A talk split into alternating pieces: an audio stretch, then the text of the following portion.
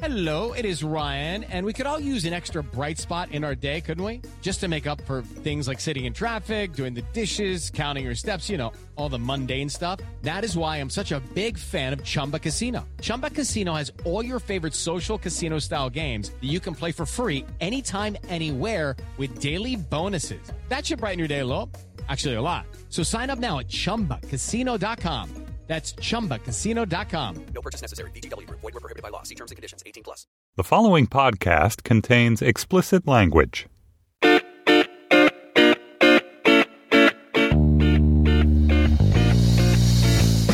Hello and welcome to the Slate Political Gab Fest. And the Slate Culture Gab Fest. And gist with me, Mike Pesca. That's right, this is the first ever Superfest coming to you from the Regency Ballroom in San Francisco. We're thrilled to be here in San Francisco thanks to our generous sponsor, Acura. If you didn't get an opportunity to test drive the all new TLX prior to tonight's event, we encourage you to visit Acura.com and locate the nearest dealer to get behind the wheel. It's that kind of thrill. So I was thinking about tonight, and some thoughts occurred to me. You know, too often, too many of us lie prostrate beneath the hooves of our enemies' horses. The riders, be they the Mongol hordes of ignorance, the Cossacks of indifference, the Janjaweed militia of misinformation. And we are forced to smile the grin of supplication through teeth of despair. But who will guide us through these times? Who will be that voice, those voices? They are the trio with brio, the threesome, whom I am more taken with than Liam Neeson the panel for whom the truth remains an ideal untrammeled, weighing in at a combined 481 pounds, hailing from Washington, D.C., Washington, D.C., and Philadelphia, Pennsylvania, with some time living in Washington, D.C. They speak in our voice, American. I give you the slate political gab fest. David Plotz. Emily Bazelon, John Dickerson.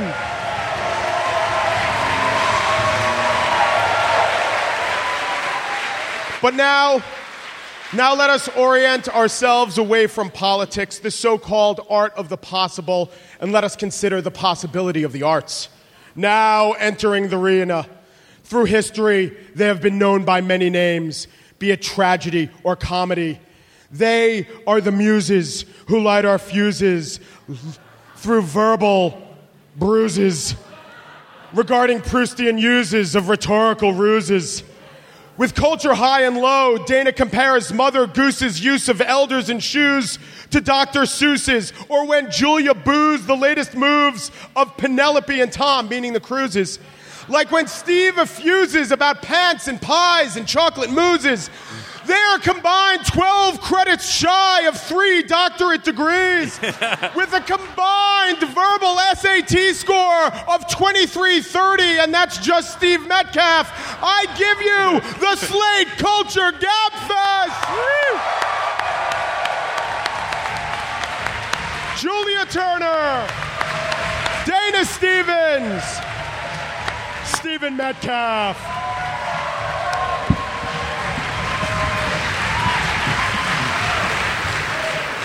All right, tonight here's the format of our show. We're going to do three topics like we always do on all the Gab Fests. There's going to be four guests each. Some of you might be good at math. You see how four guests will mean that each panel will only have to exclude two people at a time. The topics that we're going to talk about today are California's affirmative yes means yes law on sex. We're also going to be talking about political television shows. And the third topic will be Is Silicon Valley ruining America?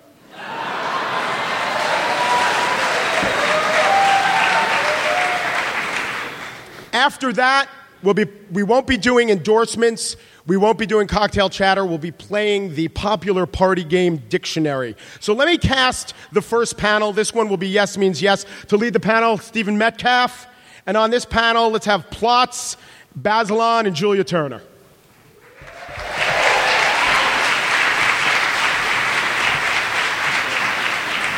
Dana and I are just going to sit back here and make out. That's, Consensual, That's just consensual. the usual. Already mixing it up. We're like the uh, nerd Avengers up here. um, so if Mike is the MC clown and Plotz is the underprepared fulminator, what, what am I going to be tonight? so one last thing, I thought Dickerson was going to bring a guitar, and it sucks that he didn't because I promised if I were ever on stage with David Plotz, I would sing uh, Iris by the Goo Goo Dolls. So we're SOL. Next sorry. time. Next time. All right. Huge pescatarian. Thanks, Mike. Uh, I'd also like to thank Mike for giving me the one topic, and I mean this seriously, about which no humor is appropriate. So let's begin by asking why is it unfunny?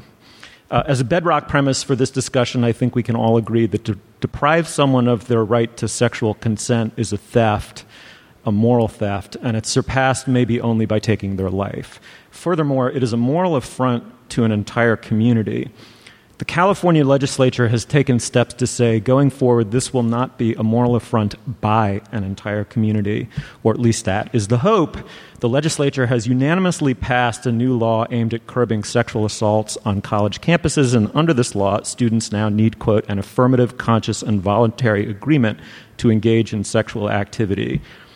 Uh, the consent can be nonverbal. There are some technicalities. We might as well throw them out there before we gab, but there must be a yes rather than the mere absence of a no. And every college must have a compliant consent policy or risk losing state financial aid. Let's begin by also acknowledging that the law, public attitudes, and actual practice are three separate and distinct things, as evidenced by the culture of campus drinking. So, with the best of intentions, is the California legislature throwing a de jure solution at a problem that needs a massive de facto change in attitudes, MBAS, and do I also do I know what de facto and de jure mean? Yes, you did a you did a good job, but it's EBAS. Um, so I think certainly there is a cultural shift that needs to take place. But I think there's a connection here between this proposed change in the law and the culture on campuses. So, you know, yes means yes has come in for a lot of jokes that you, unless you ask and get, you know, a verbal yes, yes every step of the way, we're going to have this sort of massive infraction and infringement on the law. I don't think that is going to work, and partly because California wisely said that you don't have to speak, your actions can also be evidence of consent. And the reason I think that it's culturally useful and important is that we know from the research that just say no and, and emphasizing how prevalent sexual assault is on campus does not really work. It scares people, but it's not helping college students come up with um, what one website I was looking at today says a mutually enthusiastic approach to sex and sexual encounters. That's what we want, right? We want kids, we want everyone to be having sex that's fun, that they enjoy, that makes them feel good about themselves. And I actually feel like this yes means yes message could be all of those things if campuses do the kind of education and bystander awareness to go along with it that can really flesh it out for students so they have a sense of what that really means and what it is. Okay, so in the best of all possible worlds, it initiates this amazing dialogue, and uh, we make progress on this issue, which is woefully needed. David, I'm going to guess that there's a, a thicket of moral hazards in here that you are sensitive to. Well, I think there are a couple of things that, that just make me wary. Number one, any law that passes unanimously, immediately your censors go up, and you're like, why did this law pass unanimously? This law passed unanimously because there's some sort of bullshit political pandering that's going on here. And I want to throw it to you, Emily, this question. This is a law. If California believes in this, why is this law not passed as a law for the state of California regarding criminal law? This is just like a sort of third hand colleges need to put in place systems you know for how they're treating sexual assault cases on campus. What about uh, people who aren't college students? What about all those cases? Why is it if they believe this is a major thing why is it just being done in this this half-hearted let's just do it on college campuses and get that, that college constituency wrapped up? So i don't think it's half-hearted but i think the fact that it's partial is one of the things that's making me hopeful and defended. They're not criminalizing all sexual conduct that doesn't meet this higher standard of affirmative consent. That would be pretty extreme thing to do given that we don't know how this is going to play out on the ground. We don't have a lot of evidence. Antioch College has had this policy in place for years. As far as I know, they're still having some sex at Antioch College, but I haven't gone myself to report on that. So, you know, look, that's a small, um, a small sample. And what we want is to see if this is realistic and to use the college system of discipline and adjudication to try that out is much safer than the criminal justice system. The stakes are high. You can get expelled. I don't want to sneeze at that, but they're not as high as going to prison. So I actually think this interim step is exactly why the law is more defensible, not less. But isn't it a little bit weird? I mean, aren't we already running into a problem on college campuses where there are two sets of adjudication when there's an accusation like this. So there's you could have your college look into it. There might be some board. Maybe the lady who runs the bookstore is on the board. I mean, it's it's sort of this unclear, fuzzy process that happens on college campuses. Or you can go to the police, and often you know victims of sexual assault are reluctant to do that. But there are already two systems. It strikes me that in this case, the systems are becoming even more divergent because the entire standard of what is acceptable is changing, and that seems just deeply confusing. I mean, the best defense of this law that I've heard is that it will start and foster a better conversation on college campuses around what sex should be like and how to think about it and you know what it means to really be looking out for signs of enthusiastic consent in your partner. And that does seem like a good thing to foster but this seems like a weird way to foster it to me I mean, I do think you're right about the divergence, but I don't think that's necessarily so bad because, yes, you know, college is a different kind of experience, and the level of comfort that college students should be able to have with each other, given how much socializing and drinking there is on college campuses, we know that students are at particular risk. And so, giving them this additional revenue, it's supposed to be parallel alongside the criminal justice system, not either or. I mean, it is true that to understand this, students are going to have to keep two different standards in their head at the same time. Um, so that's true. But also, why wait, but you're, you're not really answering Julia's point, which is that colleges, as you have reported, as we have seen, are incredibly bad about investigating these things. And now we've just given them, we've created a whole new fuzzy set of standards for California colleges to meet. And shouldn't we expect that, given how terrible they've been at investigating these these things, you know, up to this point, that they're now going to find whole new ways to be terrible about it? Maybe, but they've only really been trying hard, many of them. Well, some of them have really not instituted good procedures even now. They really became more seriously obligated in 2011 when the Office of Civil Rights at the Department of Education sent them a letter saying, hey, you have to take Title IX, the gender equity law, seriously in terms of providing for discipline. So we don't, they don't have much of a track record. And really, if you think about it, the intense publicity and attention is like a year and a half or two years old. It is true that some schools are blowing it and have blown it. It's also true that some other schools are very earnestly trying to figure out how to do this. You know, Harvard, for example, uh, a school that you have attended, um, just decided. there was very little sex. There was very, very little sex. TMI. Um, a lot of no.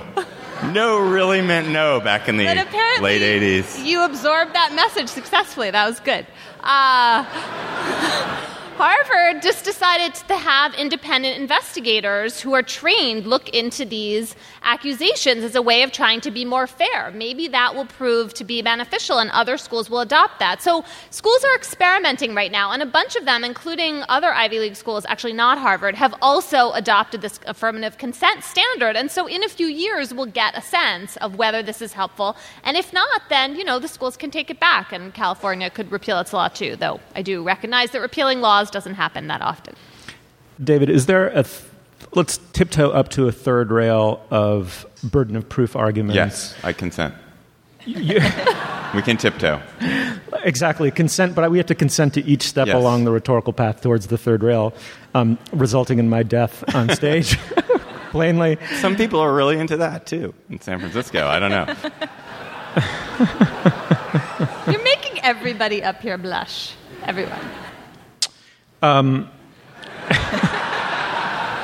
hold, please. Bail me out. Is there a burden of proof discussion that needs to be had about this, or is it premature before we actually have test cases? I'm with Emily on this sort of like, the laboratory of democracy. You know, we're testing, we'll test it here, and we'll see. And so I, th- I do think it's kind of premature to get to any judgment about whether this law is terrible or is great until we start to have cases. So, so this conversation is, in some sense, is premature. So I don't consent to going further with it.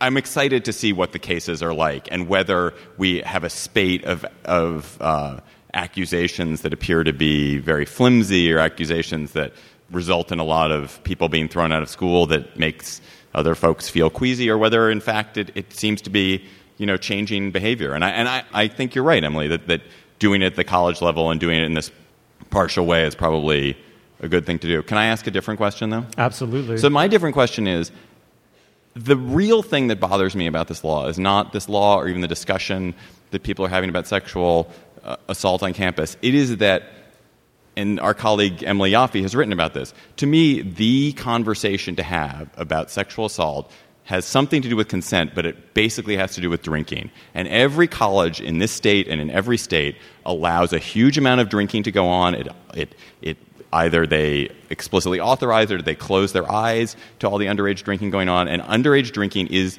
is a huge trigger for the terrible behavior that both men and and usually women as victims, men as aggressors, are behaving. And to have this conversation and to not make it premised on talking about drinking first seems to me completely wrongheaded. So I think. Go ahead, Brother.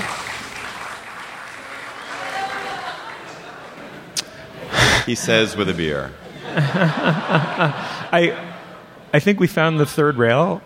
Um, You go, Emily. Well, I was going to make. A, I mean, I, I think that talking about drinking as part of this conversation is really helpful and useful and doesn't happen enough. I also think, though, that um, one th- element we're forgetting is that there's pretty good research showing that on campuses and actually in the world, a very small percentage of men are responsible for most of the sexual offenses that happen. That basically, forget the like image of the confused guy who's not sure and the girl is like also not sure because i think we have that in our heads but a lot of the really serious incidents we're hearing about are serial predators who it's not about being confused about whether yes is yes and no is no. It's about hearing no and not giving a shit and continuing on. And you know those are the students who are really worrisome. And maybe if the culture change changes and we f- and there's more good enthusiastic sex it becomes easier to identify those guys and stop them i'm not sure but i feel like it's important to remember that that's an important part of the conversation and yes means yes doesn't really talk to them directly Yeah, that you just made a great case for this law being totally useless. Right. Well, or at least like only a small piece of a larger puzzle, right? And not necessarily the main um, remedy that's going to address the most cases. But on the alcohol question, I mean, do you think this is going off the third rail? I mean, I don't know what the solution is there either. It seems like campuses can't really crack down on that in serious ways. Why not? They have fraternities that are effectively operating under university license, which are, you know, places of pure debauchery and and and alcoholism. And lose and they the and students? Don't you? well, like, I mean, so okay, you will. Oh, we're going to lose the students, but maybe we'll prevent a lot of sexual assault and misbehavior. So it seems yeah, to me if like they stop that's something. listening to you and you can't really stop their conduct, There I are don't know. there are I'm Steve would there like are, to there are campuses. I'm getting the very I paid queasy. for this microphone. I'm getting. I, I'm getting the very queasy mom and dad are fighting feeling from my childhood, and I'm getting very uncomfortable. I want to speak for all the hissers in the audience and say that the discussion about drinking and the discussion about rape are two entirely separate conversations. really? Why? They're not Because Make the they're not. for that. They're Why? not separate conversations. Because the second that you start to commingle the two conversations, you are going with the same general community flow in the in the direction and presumption of guilt on the part of a drunk No, woman it's when she's about involved in a sexual It's not assault. about I'm not guilt. saying you It's don't. about- Hey, about guilt. hey, hey, hey. Do you, Because- do you do you want to minimize the amount of sexual assault that occurs, oh, Jesus. or not? It's also, Steve. It's about risk, right? It's the Now I know how people feel about me, David. It's about risk and when it when people make themselves more vulnerable. I'm saying to being you're misunderstanding what I'm saying. The two are not. They don't crowd one another out. You just make sure that they're entirely distinct conversations, so there isn't a cognitive but it's the confusion connection about. between the to responsibility. that trouble that students need to understand. Do you We want to send the message covertly or, or overtly to young women that getting drunk is a license for the person they're with to sexually violate them? Yes, I agree with that. But I also think that you still can figure, without victim blaming, you could figure out a way to say to men and women, when you're binge drinking, forget like social drinking. And that I think is part of the issue is you have to be clear that you're only talking about the extremes. But when people are basically unconscious or stumbling around, all kinds of bad things happen. And you can say that a thousand times, but what you don't want to do is put in the subconscious of a lax bro, we were both responsible because we were both drunk. No, what if you make the argument all about? You're not. What if you make the argument only to the men? Wait a minute. There was supposed Sorry, to be I a got- soundproof isolation I chamber. got- I didn't like seeing dad and dad fighting. Um, Let's do this. Steve, wrap the convo. no, no, but this is germane, which is what if it was only to the men, which is stop being, stop getting drunk and mistreating women, assuming Emily uh, confirms that in these chronic cases the men are drunk. If they're not and they're just No, I predators, I don't think Emily's doesn't- saying that. is. No, I'm not it's the problem. that. I mean, I think it's more about women making themselves vulnerable to the predatory men. But I also think, you, right, so, but you're saying that we are supposed to withhold from women a piece of information that would make them safer because they can't handle it. No, That I'm saying that those women two, have agency that those w- one conversation does not crowd out the other, negate the other, and I think you need to segregate them radically so that they don't commingle in the minds of young people who now commit acts.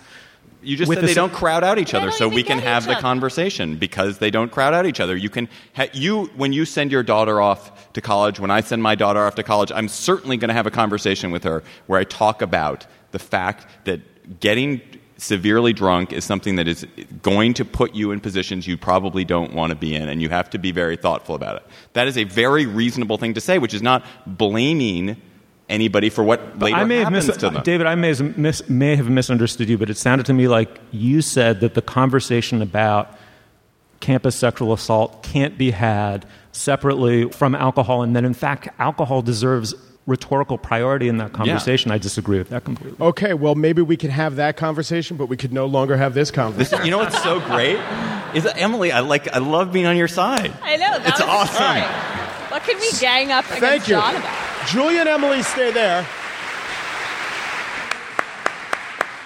You know, I think, why don't we do this? Do you guys want a shot? You were listening? Do you want, you want a moment? You want to say? You want to opine?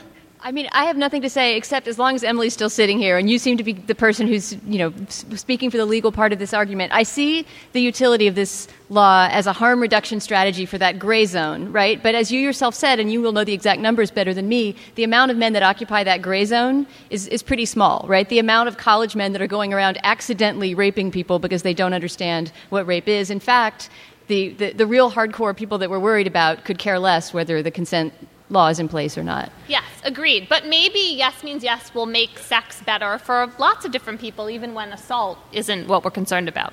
I'm off mic, I'm in trouble. It's impossible to talk to Dana without going off mic. And my final point would be rather than having laws that lead to conversations, I think our conversations should lead to laws. And that's one to grow on. All right, our next.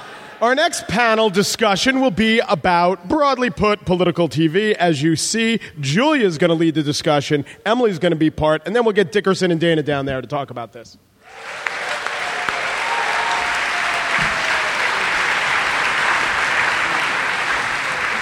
You guys needed to show a little more hustle coming off the bench. I want some speed. It was a little, it was a little pokey. We, we were creating a sense of drama because this is the dramatic topic. All right, all right. I want to move closer. All I can do is No, spin in this seat. We discussed that earlier. If you had I've, if I'd been here earlier, I would have known how the chair earlier, you would worked. I thought the the chair had. I didn't read the the instructions. John, John arrived at uh, 6.05 this evening, so uh, he's, he's fresh off the plane. Um, we are talking tonight narrowly about Madam Secretary, a new show that you may or may not have heard of, and more broadly about the incredible wave, the massive crop of political t- shows on television right now. And it's a particularly opportune moment to do so because we have John Dickerson our chief political correspondent, here to walk us through. Dana and I usually riff on political things with only Steve's unhingedness to, to pen us in, but now we have a reasonable, sober member. I'm, try- I'm trying hard not to be. a relatively sober member of the Washington establishment to walk us through. All right, so briefly, I'll just set up um, Madam Secretary. Uh, this is a show starring Téa Leoni as a fantasy Hillary Clinton. She's an incredibly warm, incredibly wise Secretary of State who's just kindly averting Benghazis by day and then going home and being a super awesome mom and sexy wife at night. Um, and it's, uh, it's, it's a fantastical show. Um, It's the Julia Turner story. Actually. um, and I'm curious. Let's we'll we'll get to the broader political conversation in a moment. But I want to start briefly just by asking you, John, um, what did you make of this portrayal of Washington? Well, I'm a big uh, Téa Leoni f- fan, so I had to get past that. Um, you know, compared to. So, in the pilot, first scene, I think they're at a dinner table conversation, and at some point she says, when her. Uh, when George. Um, says that he called their former boss, who turns out to be the president of the United States, she says, You called POTUS? And I and my skin got right up off my body and just ran out the room. because no one talks like that. Not in Washington, not in anywhere. On Veep. They talk that way on Veep. No, it's like you called Slate editor Julia Turner? Zounds! You guys don't say So- that all the time. So that was, I thought, oh dear, we're in for a. This is House of Cards, just has that piled on top of each other. I thought, oh God, we're just doomed. But then there were two scenes that I thought were fantastic. At one point, first of all, they get the, it, the show gets the power relationship. I, what you say is true, which is like, you know, at one minute she's uh, like subduing uh, North Korean um, hordes at the door, the next she's whipping up an apple pie, and then, you know, the third she's helping with the Singapore method on her daughter's homework. And mucking Um, out a horse barn. Don't Right, forget. and mucking out the horse barn in the pigtails. and charming braided pigtails. Right. At the University of Virginia, which actually isn't the University of Virginia, but um, there are two scenes about power that, that they just totally nailed it. So the chief of staff, there's this back and forth with the chief of staff about power and who gets to see the president. She has a pre-existing relationship with the president, but the chief of staff is always the president's gatekeeper. And this is a well-worn um, not a well-worn trope, but a, but a, but this happens in every administration. So they they sort of get that correctly. There's at one point where the chief of staff is sort of belittling her, and he says, you know, this isn't going to be like a sleepover where everybody gets and puts themselves in pigtails, like ding, nailing the little gender attack, and the president just looks over and says, that's enough. Like so, he gets what the chief of staff is doing, just as a piece of of drama. That was beautifully done, I thought. That little exchange in terms of capturing the little side digs and, and um, cutting that goes on in conversation, I thought that was really nicely captured. Um, and there was one other moment which I can't remember at the moment, eh, but I've been talking long enough, so. It doesn't matter. All right, Dana, I'm curious what you made of this show as a Washington outsider. Right. Oh, yeah. So I actually sort of enjoyed it in part because of the, the somewhat campy element of, as you're saying, like a note that I made was something about somebody mentioning Erhard Burke, chairman of the Appropriations Committee. You know, just tagging somebody's complete title onto every time you mention their name. There's no shorthand whatsoever in this world. But of course, that's also just part of being a pilot and establishing a show. I mean, to me, this show, Madam Secretary, fit in with this certain genre of TV about Washington that I guess would be like The West Wing. It isn't nearly as good as The West Wing, but it has a little bit of that kind of starchy, feel good patriotism. And ultimately, unlike Veep and Scandal and other shows I hope we'll get to, it is a show that believes in Washington, right? It believes optimistically in the possibility of good, govern- good governance. And, uh, and so that in itself makes it a little bit of a ridiculous object because of its sincerity.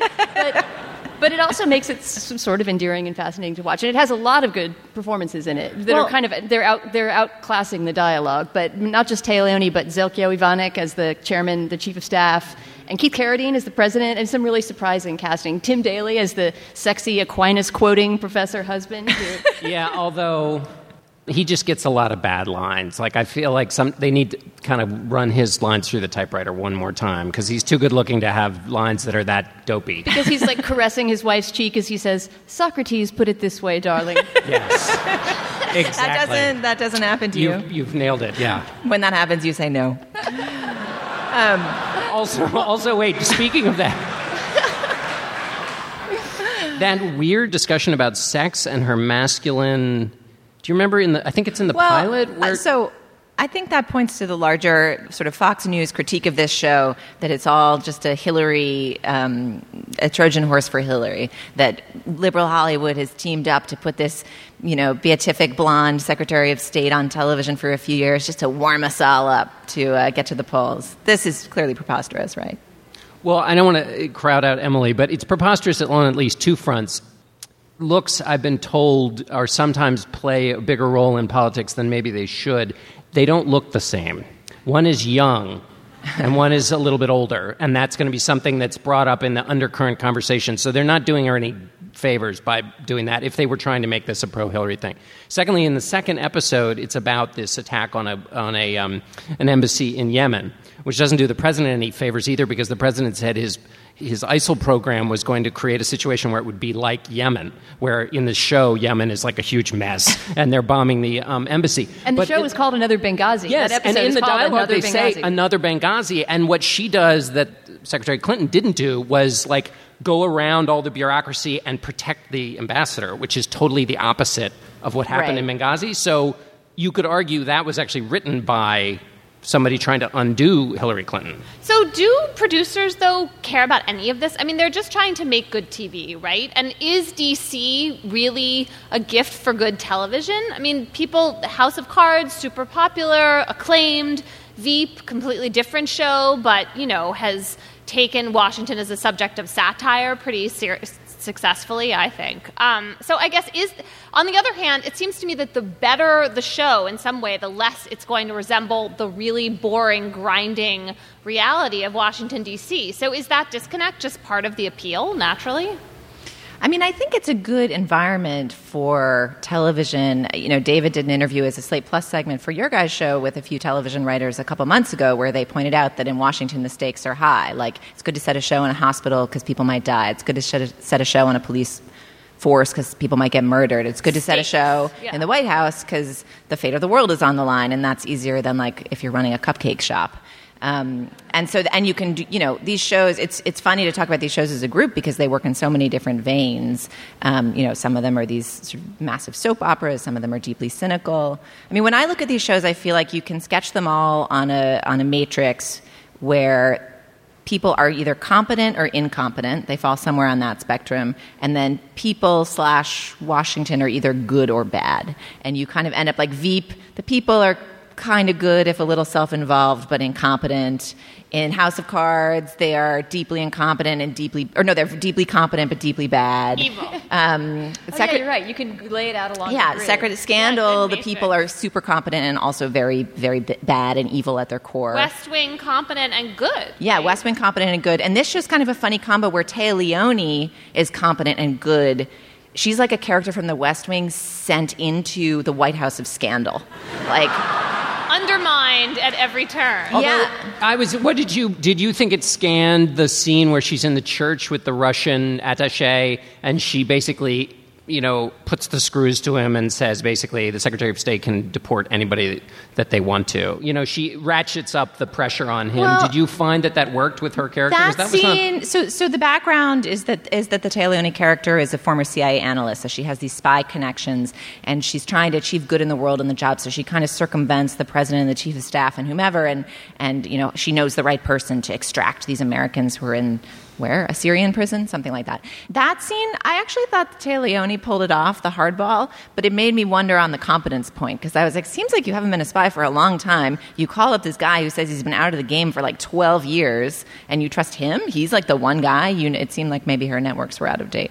Made me, it made me question the, the competence point. She needed to send out one of those emails that said updating contacts. So is there a problem with the limited number of moves these shows can make? I mean, we've seen the high stakes drama also with Homeland and 24. Those are not exactly DC based, but they're political drama, you know, to the nth degree. Is is there just a problem of like running out of plot points that are going to feel fresh and surprising to us?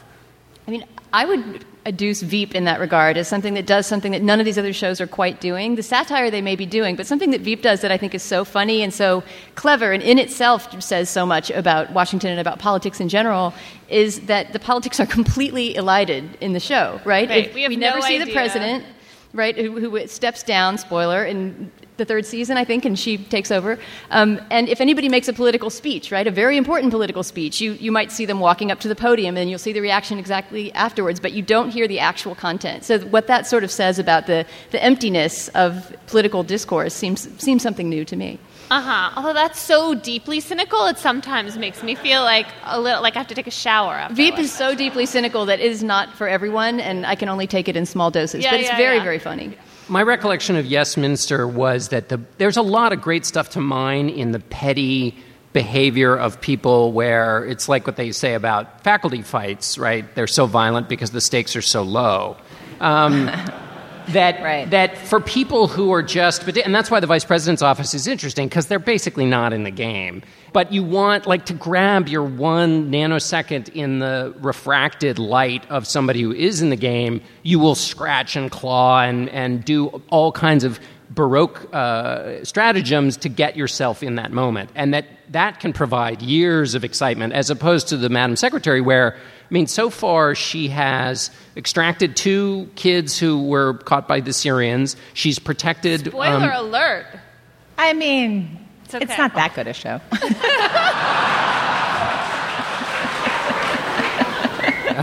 Okay. I'm glad. I'm, I'm sorry, I did not ask their consent to give them the plot. Um, and you know, and she does all these amazing things. We're only in the second show, so she's going to run out of. They're going to run out of countries. No, I, he- I hear WikiLeaks is episode three, actually. Oh yeah. Yeah. All right. So then, where are they going to be by episode twelve? Yeah. All right. One final question because the looming specter of Mike Pesca tells me that he's no longer soon going to give us consent to continue this episode or this segment. Does our interest in these shows mean fundamentally that we are ensorcelled by Washington, deeply frustrated by them, or is it, does it have nothing to do with Washington? Did you just say ensorcelled? Sure did, Steve. What did she say? I, I actually. Ensorcelled. Are we ensorcelled by Washington? I need to know what that means. Ensorcelled? That's like a, that's a Like culture. circle. that- I That's think- like some culture fest thing they're pulling out just to I try to make can't you look handle stupid. at all. Don't play their game. Don't play their game, John. Stop dodging the feel- question. I feel like I had ensorcel once in college in Daytona Beach. I think it might be irrelevant. I don't. I mean, I, it feels like the country is not necessarily in this world of being intimately concerned about daily doings in Washington. In fact, maybe we'd be better off if we were paying a little bit more attention. Maybe the TV shows are using up our interest in DC, and then we don't have enough left for the reality of it. it's all Olivia Pope's fault. All right. Well, I mean, but Washington is just such a play of surfaces that I think there will never not be some interest in knowing, imagining, fantasizing about what goes on behind the scenes, right? Whether it's Olivia Pope shenanigans or West Wing uprightness, you kind of want to know, all right, behind the closed doors of the Oval Office, the, the cabinet, whatever, what are they actually saying? What's the nitty gritty? And, well, House of Cards is one show that really tries to get at those fantasies. Right, and then just totally makes them up. I mean, they're just not within 100 miles of what actually happens. So it's you want to imagine what you imagine would happen. I mean, not what actually happens. Because what actually happens is really boring. Somebody once told me about war films, a, a person who had served in both Afghanistan and Iraq. They said what you don't get in any war film is, what, is that most of your day is spent in crushing boredom where nothing happens. And then it's punctuated by mayhem and chaos. And in war movies, it's constant chaos, constant action crammed into two hours. It said, and he said that doesn't replicate the experience at all. And that's kind of like Washington. Yeah, I think it's a fantasy of excitement and competence, and we'll probably all keep watching. Thanks, guys. Good job. John and Dana, stay. So, so David Plotz knows how to play process of elimination. He knows he's on the next panel, in fact, leading it. Let's get Metcalf there. If you really want a boring war fil- film, The Thin Red Line really works. Lots of shots of trees, really quite boring. It's really a great corrective. Yeah. This topic will be, well, Plotz, you take it away. Well, just before we start, the, the one thing I thought was weird about Madam Secretary in the pilot, which is the only episode I saw, is that the great achievement she has, the thing that we're supposed to laud her for, is paying a ransom to terrorists to get Americans out, which is like I thought that's a weird thing to celebrate a Secretary of State for paying off terrorists to uh, get Americans But out. doesn't she? Maybe I'm remembering this plot point wrong. But doesn't she insist that the ransom be paid in yeah, it's food aid or yeah, something but like that's that? always they always have that bullshit in there. It's not anyway. This podcast is brought to you by Acura and the all new 2015 TLX luxury performance sedan. For decades, Acura has built performance sedans with unwavering purpose and passion. The all new 2015 TLX represents more than just the latest evolution. Rather, it's the clearest expression yet of Acura's performance philosophy. It's power and control brought into perfect balance. It's anticipating where the driver wants to go. It's changing the way wheels move and guide you. It's uncompromising design in the name of unrestrained feeling, putting exhilaration front and center once again. It's that kind of thrill. Check out the all-new 2015 TLX at Acura.com slash TLX, or better yet, experience the thrill for yourself and take a test drive at your local Acura dealer. All right. So, do we have any programmers in the house? Any programmers in the house tonight? Yeah, I bet you're here. Okay. The topic for discussion now is Is Silicon Valley ruining America? You know, it, it occurs to me. It occurs to me that since we come from Washington and everybody asks that about us in Washington, this is some sort of weird passive aggressive attempt on our part. Yeah. No. We don't do this, by the way, when when we go to West Lafayette. Is West Lafayette ruining America? It's uh, no. This is aggressive, aggressive, not passive aggressive. So I want to lay out um, four general critiques, and then we can discuss because I think that that question is a big question. So I think there are four the four disappointments with Silicon Valley that I've seen expressed is one the general isms of Silicon Valley, the the programmer sexism, the ageism, and the racism. The fact that uh, that it's a, also a place which pretends or believes itself to be wholly meritocratic, and thus reinforces its own stereotypes and own it. You know, it, it recreates itself in its own image day after day because it believes always that it is uplifting the smartest, the best, and those happen to be white guys. Um, not that I don't think white guys are great. The second one is just the kind of out of touch one percentism that we see. There's something deeply unattractive about the, the lordly, entitled manner of this new elite that is designing products to help 24 year old boys, proposing laws that will serve themselves, but with a veneer that they're really trying to save the world. That's a second criticism. The third is this idea that everything's about disruption, and disruption is in many cases, a way of circumventing protections for regular workers. So, if you think about some of the very popular home cleaning services or ride sharing services, those are ways of, of circumventing regulated economies with unregulated economies where you can, where workers perhaps have much less, uh, a much more tenuous relationship with, with what they're doing. Um, and fourth, just the smug evangelism of it all this this idea that if you're not disrupting, you're really not living is irritating. So I would throw. Am I missing? Are there any kind of thing criticisms of Silicon Valley that I've missed that are big ones, Dana? Well, I mean, maybe this is related to your regulations question, but the, the failure to provide a tax base, right? That a lot of these services, because they're under the law, are also just not giving back to the community in the form of taxes. All right, that's a good one. Steve, you you look uh, ready to ready to roll there. Business casual. I don't think Si- Silicon Valley can be held responsible for that. Do you think that's a Silicon Valley responsibility? I'm going to hurl it at it as a baseless stereotype. All right, John, are there any any other No, I don't think so. I think you've covered the the waterfront or the bay, as it may be. Okay, so Steve, you are you are a great student of the 1980s and the rise of, in particular, the rise of. Uh, in the 1980s, we saw something quite similar, I think, with the finance industry and with Wall Street. The same kind of valorization, the same centrality to the culture. Isn't it perfectly clear that Silicon Valley, as a as a cultural ideal, is vastly superior to that one? So the culture of Silicon Valley is vastly superior to the 1980s culture of finance that produced the junk bond and began the process of producing the one percenter class and the massive inequality. Yeah, I mean there there are huge positive externalities and positive internalities to technology. I mean, imagine if in 1940 you tried to have a conversation about is Detroit ruining America, right? Let's acknowledge what part of that conversation would be preposterous. You are not going to stay the quote unquote progress that is the automobile. In 1940, I think two thirds of the country did not own a car. So certainly the possibility was there to have a serious conversation about how we would adopt it, but not if we would adopt it. So, you know, did the car make the world better? You know, it made us more meritocratic, more open, more mo- mobile. Would we have, looking back 50, 60 years, would we have developed it exactly as we did with exactly the subsidies and incentives that we did? I would say probably not. So the progress is going to happen. The question is do we impose upon a community that has a very highly developed and idiosyncratic internal dialogue about itself, something extrinsic and controlling in the same way maybe we wish we had asked for something other than na- the national highway system. And if so, how are we going to get in their heads to uh, make them agree to listen to it?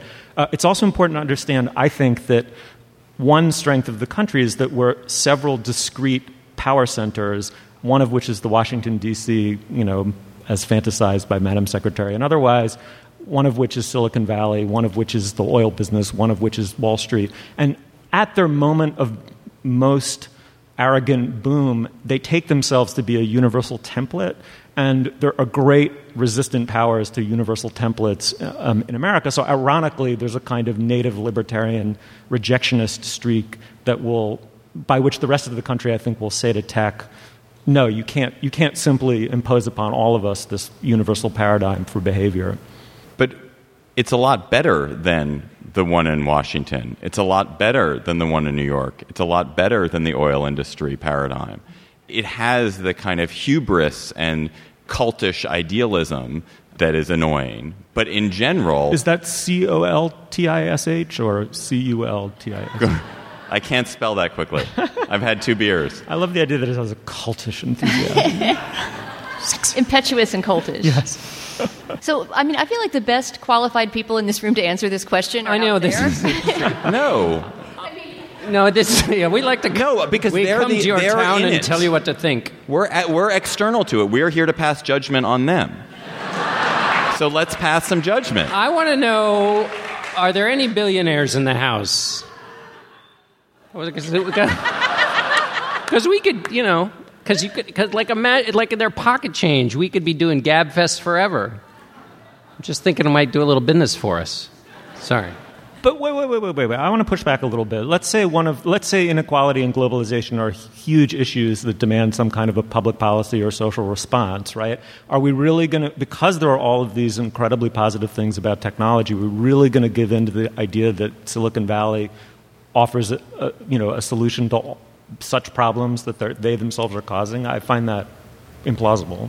I feel like they're going to it's going to self-correct. If you iterate, so you get you're in a bad patch now, but we've already seen in some of these 1099 companies that they've decided that purely hiring contractors doesn't work. Some of them now are bringing employees that would have been contracted out in other kinds of operations or bringing them in, giving them benefits, deciding that the benefit you get in uh, customer service from having people work under you is better than the problems you create and the money you save in labor cost by just having a lot of 1099 contractors out there. And that's a pretty fast iteration.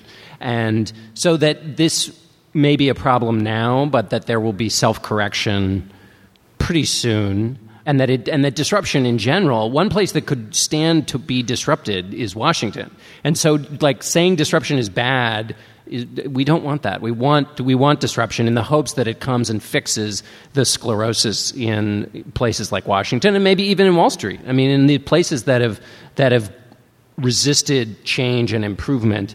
Um, it's good to have an entire place, maybe with some behaviors that aren't perfect, but an entire place that thinks about stuff that's stuck and how to fix it and go around it.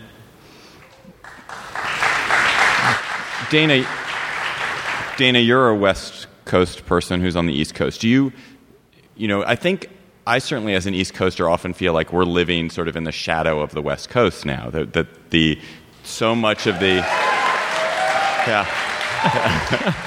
You, you, Pandering. you found the room. It so, took him a while. But so much of so much of the the kind of most interesting conversation about what's going on in America comes out of this area of the country. Do we have? Do you think that we're suffering from a, a kind of sadness or or resentment of what is happening out here, or or no? I No, I mean, this may not be answering that question exactly, but I just I feel like this whole conversation, I really do feel like at some point we should send it out to the audience because we're painting a very complex industry with a very broad brush, right? And it does sort of seem like unless you're here where this is all happening, or you're you know in China at Foxconn building iPhones, it's it, you're mainly seeing the, the trickle down. You're mainly seeing sort of the good part of all this, right? You're getting to use the fun apps or the great machines, and you're kind of seeing the creative disruptors who get profiled in magazines, and you're not necessarily seeing the local economies that are being disrupted, you know, the jobs that are leaving, the apartments that are unaffordable. All of that stuff is happening kind of on the ground, you know, and it's it's something that it's, it's, I can't remember now which writer, somebody that we were reading in preparation for this segment, I think it was Rebecca Solnit maybe, called this neocolonialism, right? she gets a round of applause. Yay, Rebecca Solnit. Yeah, I think this was her word, neocolonialism. You know, that there's something going on that has to do with these young, transient operatives, you know, coming in and making a lot of money and creating these things that everybody wants or everybody thinks they want for a little while. And, and in the meantime, the, the tax base of where they live has been eviscerated and, you know, people's lives are changing radically. And all of that stuff does sort of seem like you have to think local in order to see it happening. Does that have anything to do with your question? So you're saying we should know something about what's going on before we talk about it? you are disrupting the hell out of this show.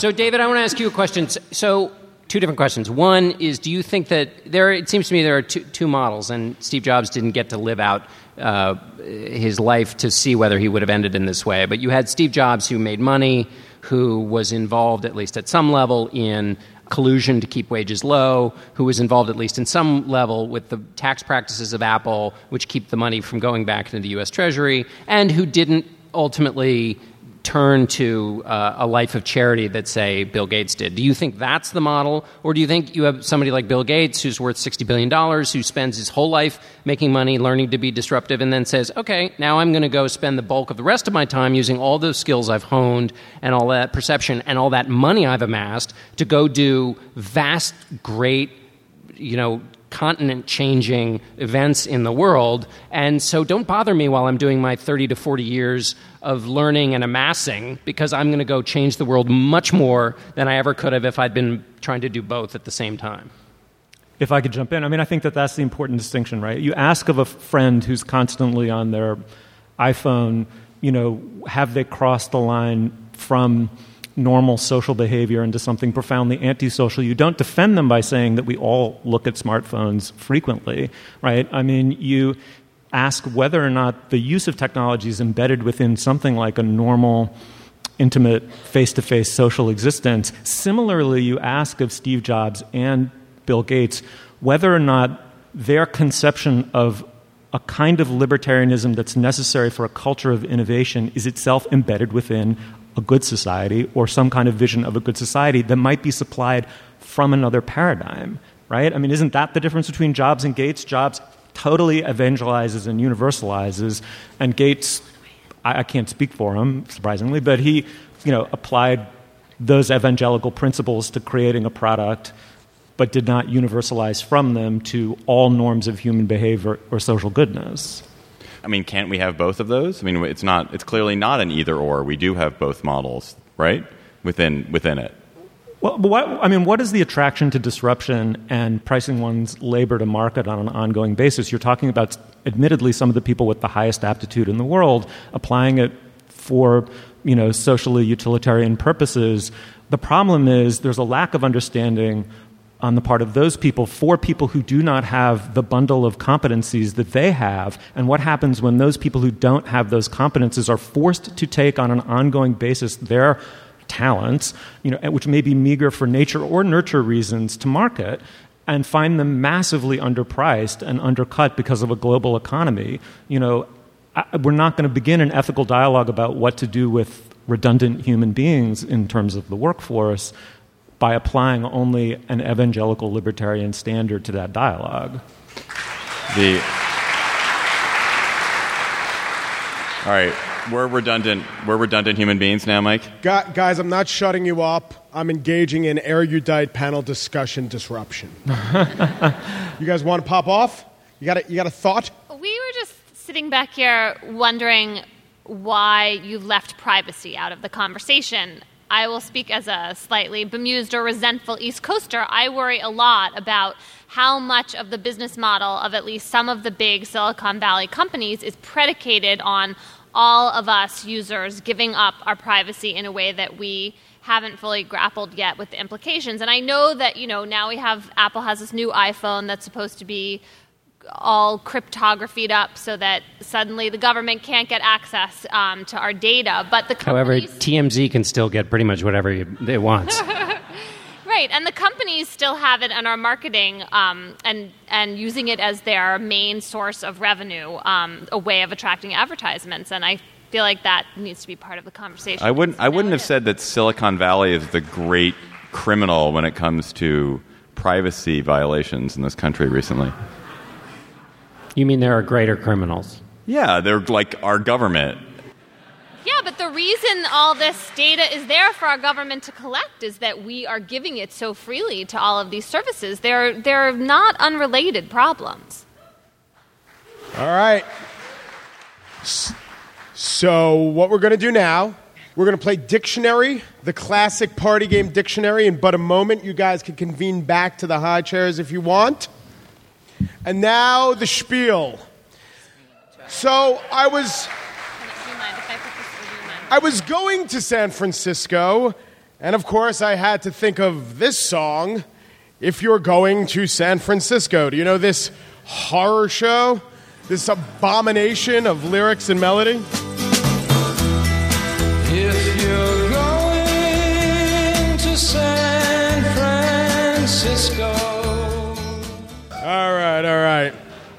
Written by John Phillips of the Mamas and the Papas, sung by Scott McKenzie, it reached number four in the Billboard Hot 100. Here's something that Wikipedia says the single is purported to have sold over 7 million copies worldwide. I guess they couldn't count that accurately back then.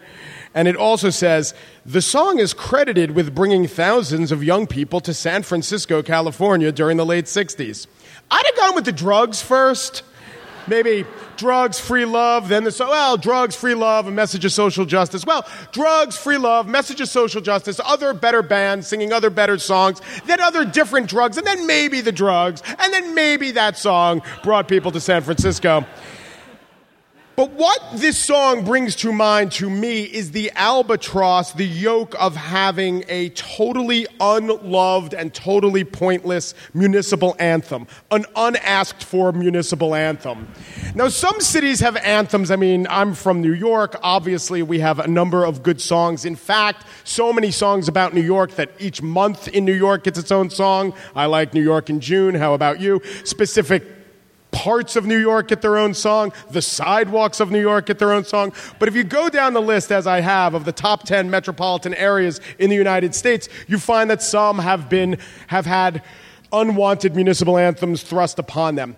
I count Los Angeles, the Randy Newman song, I Love LA. And you have to sing that if you're in Los Angeles. And when the Dodgers win, they sing it. But you know what? In LA, they don't really love LA.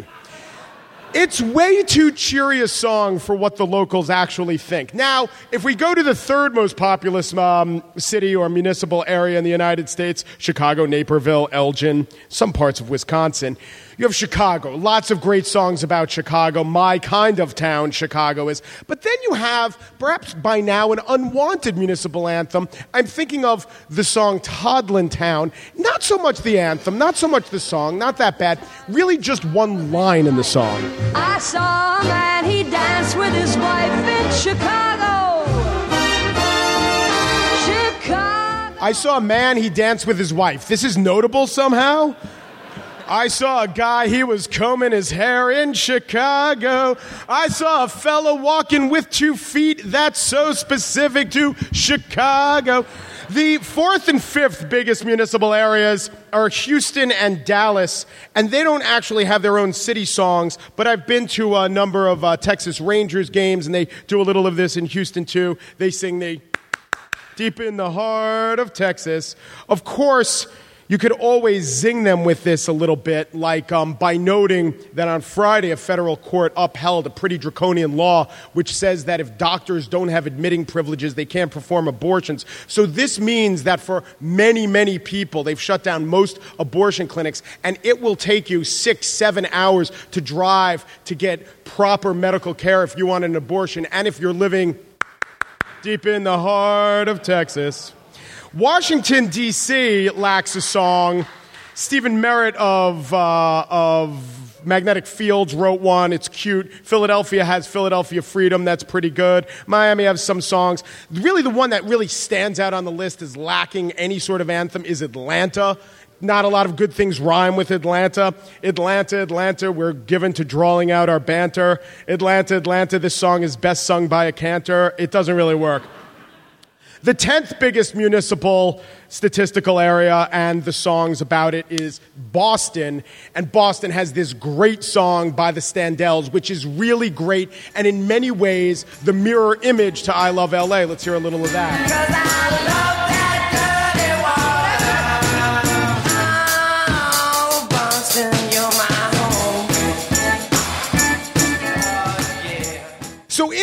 They have a beautiful city, but they hate it. In Boston, they're acknowledging the decrepitude of their town, but they love it. It really does speak to the Boston character. And so now we land on the 11th biggest metropolitan statistical area. It is San Francisco. They have this horrible hippie dreck, but luckily, what does San Francisco have in its favor? It has the quintessential municipal anthem, first sung in 1961 at the Fairmont Hotel, not a mile from this venue. It is, of course, I left my heart in San Francisco.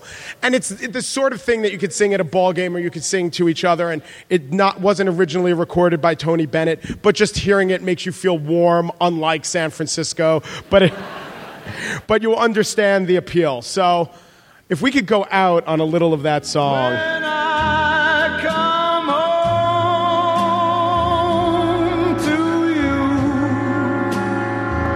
San Francisco. Sing it, Tony. Your golden sun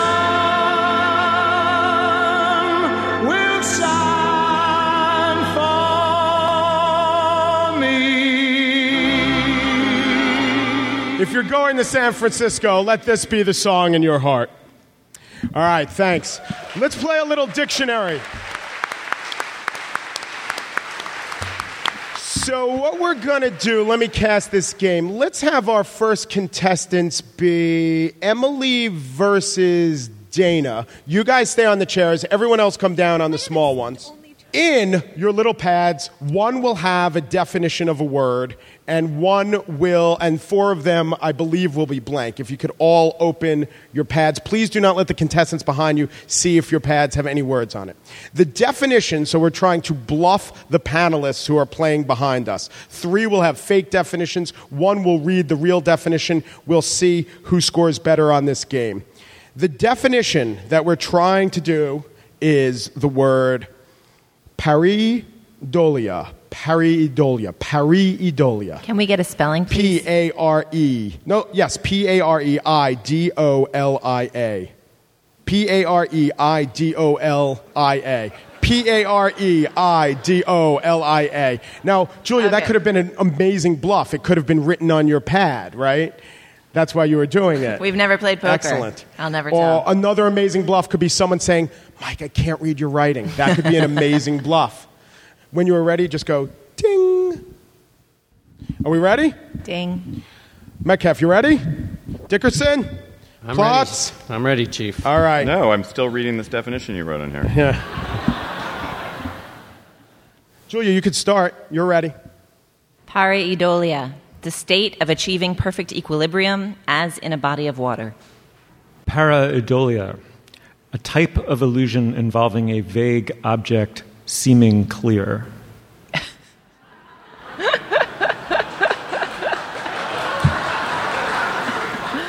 That, that basically describes Steve's contributions in many Gabfest.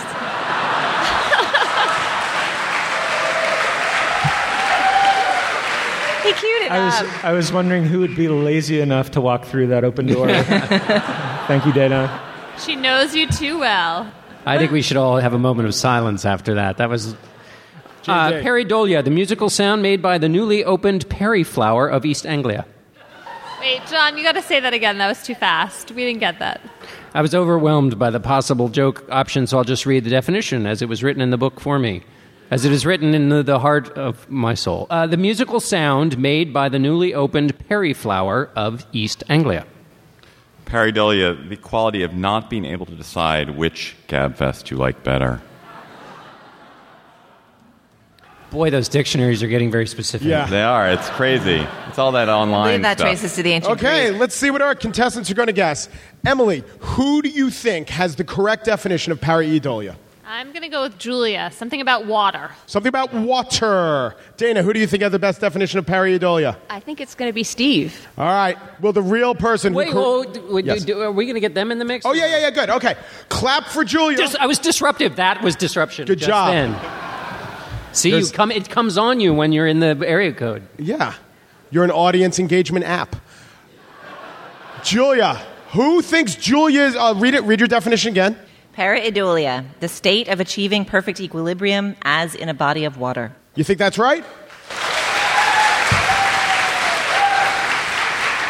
Stephen Metcalf. Pareidolia. Pretend handwriting as part of a bluffing strategy. I'm, I'm sorry. I'm sorry. A, a type, poker face, a type of illusion involving a vague object seeming clear. You think he's right?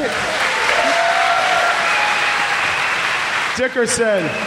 Pareidolia, the musical sound made by the newly opened Perry Flower of East Anglia. Oh, do we have to bother? Pl- uh, clap if you like pandas. I don't remember what mine was. Dana Stevens gets the point. Stephen Metcalf had the correct definition. All right. Now, our next players, you guys come down. Let's send Plotz up there, and let's, well, we've, Plotz and Metcalf have been uh, back there enough. Let's send John and Metcalf back there. This word is sneck. S N E C K. Sneck. I nailed the definition of that. I nailed the pronunciation of that one. Is my favorite Dr. Seuss character. Sneck. All right, let's start with Plotz this time. Sneck, a dry cake often containing poppy seeds originating in Austria. Sneck. That's good. Dana. Sneck, a latch or lock. Ooh. Wait, wait, wait. I, I need that again. A, la- a, latch, a latch or lock? Or lock. Latch or lock? Latch or Emily. lock? Snack. A kiss that makes a noise, a synonym for a zerbert. Julia. You do, don't worry, you don't need to hear that one. Serpent Julia. appears so frequently in dictionary definitions. Um, snack, a mechanical fixing used to adjoin like parts. All right, I'm going to go to you, John Dickerson. Who do you think has the correct definition? Shouldn't you get Shouldn't you get the audience first? first? Let's do second. All Okay. right. Your show. Yeah. Da- uh, c- uh, could David? Could you read yours again because we couldn't hear it very well? Of course. It's not mine. It's Merriam-Webster's. Nice. A dry cake often containing poppy seeds originating in Austria. In Austria? I was with him until he got to Austria. I just Or read like it. Kommentarchen or He something. gilded the snack. Yeah. And a latch or a lock, they're two totally different things.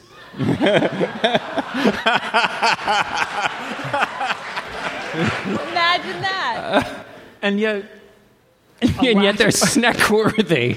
there's something so crushingly unoriginal about saying a latch or a lock in a game of dictionary. Is it like, are you double bluffing me, girl?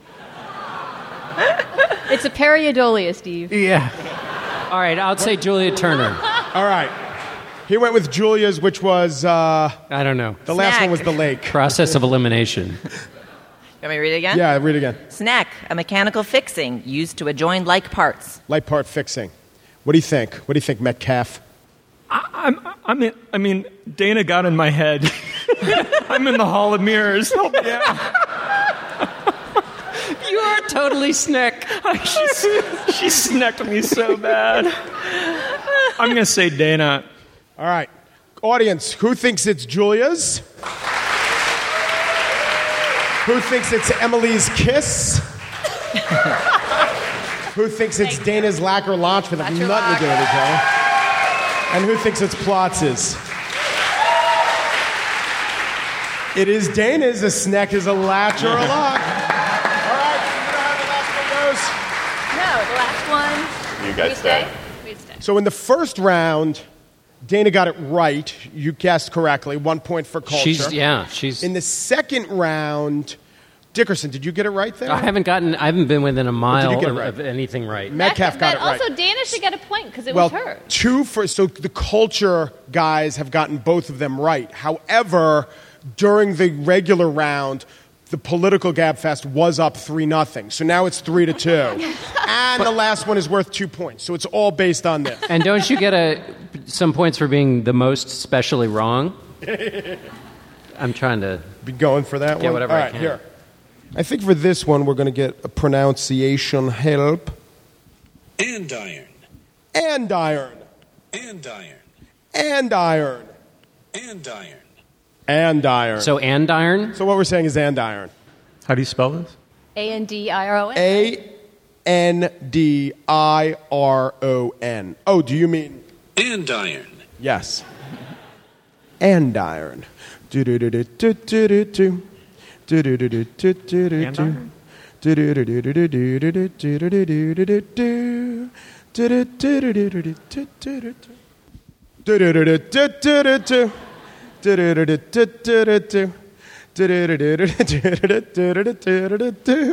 John's spinning complacently. Julia, what's was- it like was- being the editor? I was told we could take questions, but I know the first question would be It's Fun so far. What does andiron mean? All right. Can I go first? Is everyone ready? Are you checked in? You know, the good thing about 70s game shows is those uh, theme songs never get old, right? John, what's the definition of andiron? A decorative device used to hold logs in a fireplace. Andiron. Dana, what do you think? A tool used for welding and metallurgy. What do you think, Emily? And iron, a metal support that holds wood in a fireplace. Wait a minute. Boo! Boo! Oh no, this is fun. This makes it fun. Metcalf, what do you think? Andiron. A host inexplicably picking a common word that people generally know.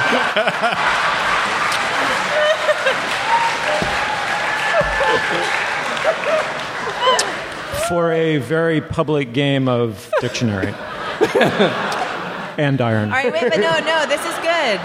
This is good because obviously David and I both know what an andiron is. Yeah. But now we have to pick whose definition is in proper dictionaries and who is making it up. Yeah. And which person confronted with knowing the word but not having it written down would write it. So I want to hear Yeah. Emily's again and Dickerson's again.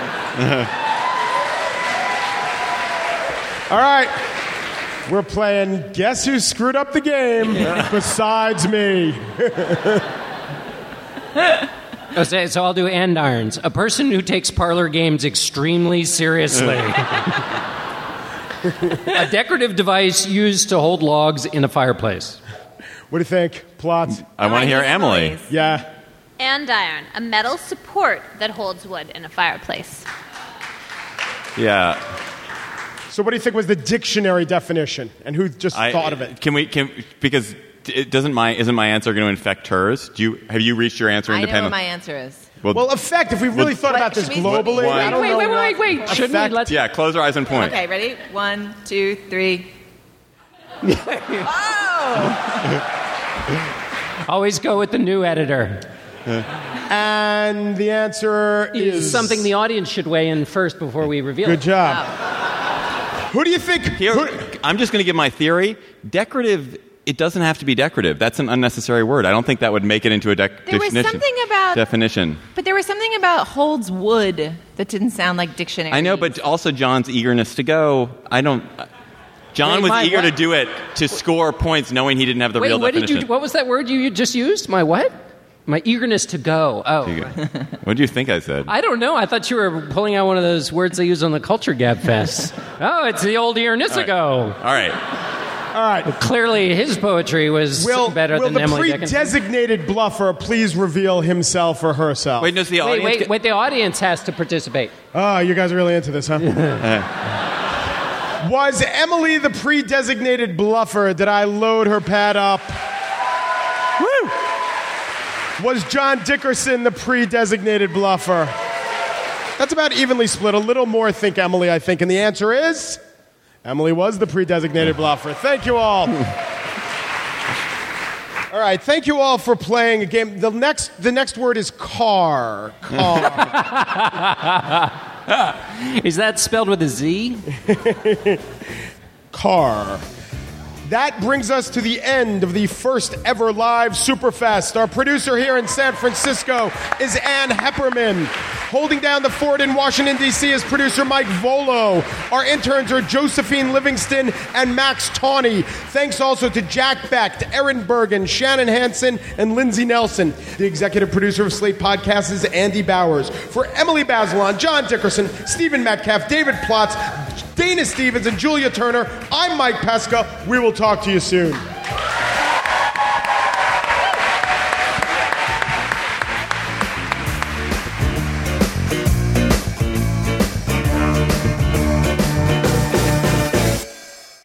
Your name is?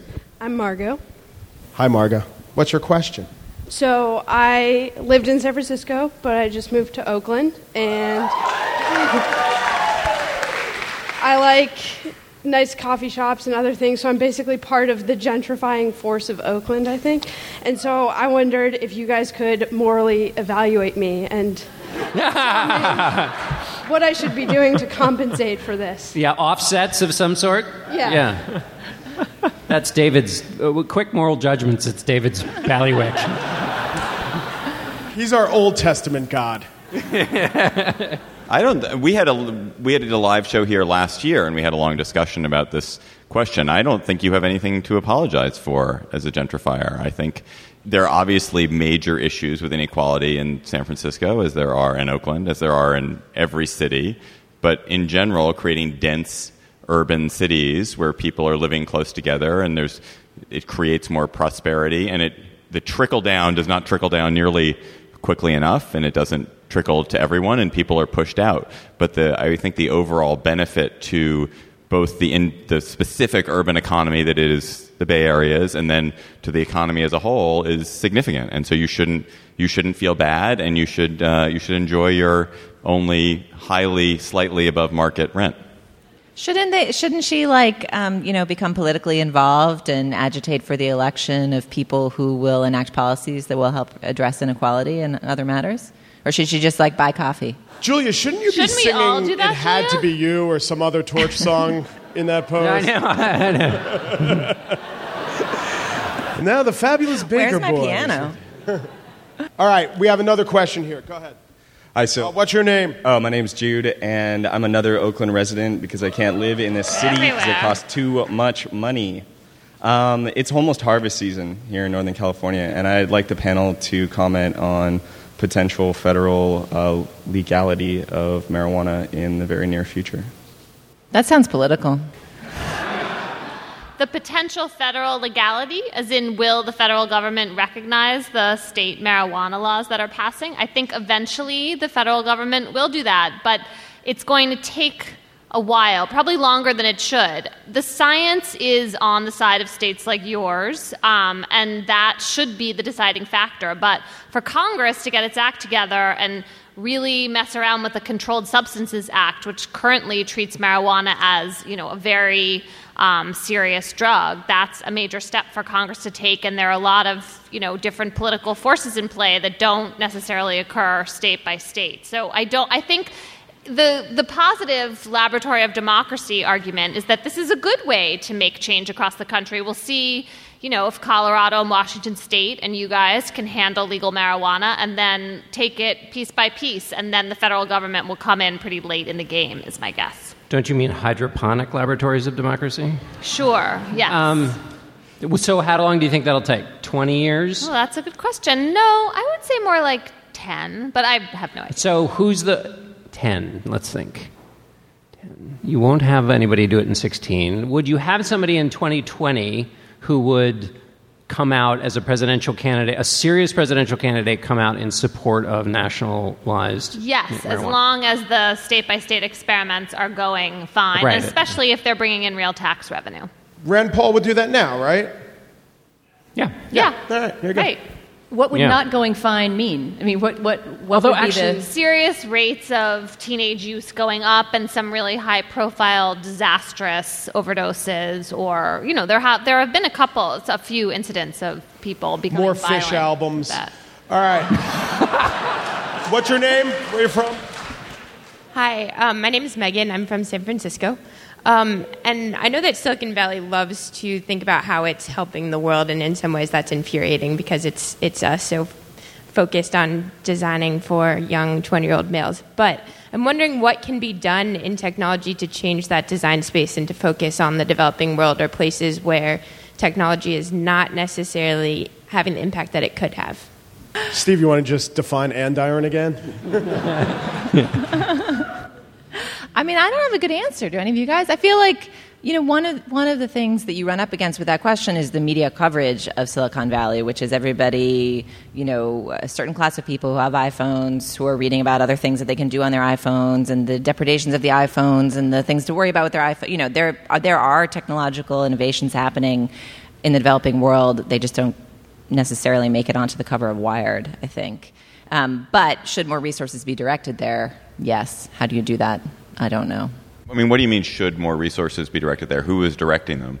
How does that work? Is it is this something that works without it being a pure profit motive? Because if you look at in places in in Kenya, for example, has a really really well developed mobile banking system, which developed because it was highly profitable for people to do it. It, it was a real economic efficiency for people, and so so if you look at the rates of banking in in uh, Kenya, they are up, and use of mobile banking is really high because someone saw the value there. Is there something that people here have to do out of the goodness of their heart, or it's just like looking for profit motive, and maybe looking in places they hadn't seen it for profit motive? I feel like people who are looking for profit motives look all over the place for profit motives. I don't think you need to nudge them to look. All right, let's go one last question. Um, What's your name? Mark Harris. Hi. Uh, I live here in the city. Um, Woo. uh, so uh, the California uh, affirmative consent law does seem to be an odd way to go about encouraging a conversation about enthusiastic and happy sex for, among people. But I was hoping maybe you could speculate about what kinds of I don't know public policy initiatives or cultural uh, interventions we could have so that actually we could, as a culture, move toward better, more enthusiastic and consensual sex. So there is some good research about bystander intervention, which is emphasizing positive messages, trying to get people to college college students to see that there are steps they can take to divert a sexual encounter going awry if they're worried about someone in the moment. Um, and there's some evidence that that is changing attitudes on campuses. We're not yet seeing a decline in the number of assaults on schools using that, but since it's pretty new, maybe we just have to give it a little time. Um, and that seems to be right now, the research is showing, the most promising kind of program. It seems to me like people are having lots of sex, they're having a lot, and they're enjoying it a lot, and and it, it also seems like they're having a lot more sex than they did when, when I was their age. and no, in all seriousness, I think that you know that the marriage equality movement or the gay the gay rights movement in general has created a, a kind of sense around certainly around gay sex that is has been great for for that. And i think that that has generally there's generally seems to me to be a more sex positive culture. You know you dan just look at dan savage. Dan savage has probably done more to create sexual pleasure than than uh, I don't know. I'm not sure who what the alternative is. very careful. Yeah, no, I'm, I'm not. I'm not finishing the sentence. Just as your uh, Um, as your lawyer. So I don't think it's. I don't think it's. Uh, I think the problems are are relatively small compared to the general benefits that all of us have obtained from the cultural changes and the more openness about it and franker discussion. So so I think it's forward arrow. Guys, thank you all so much for your questions. Thank you for coming. Thanks for listening. This was a great success. We want to thank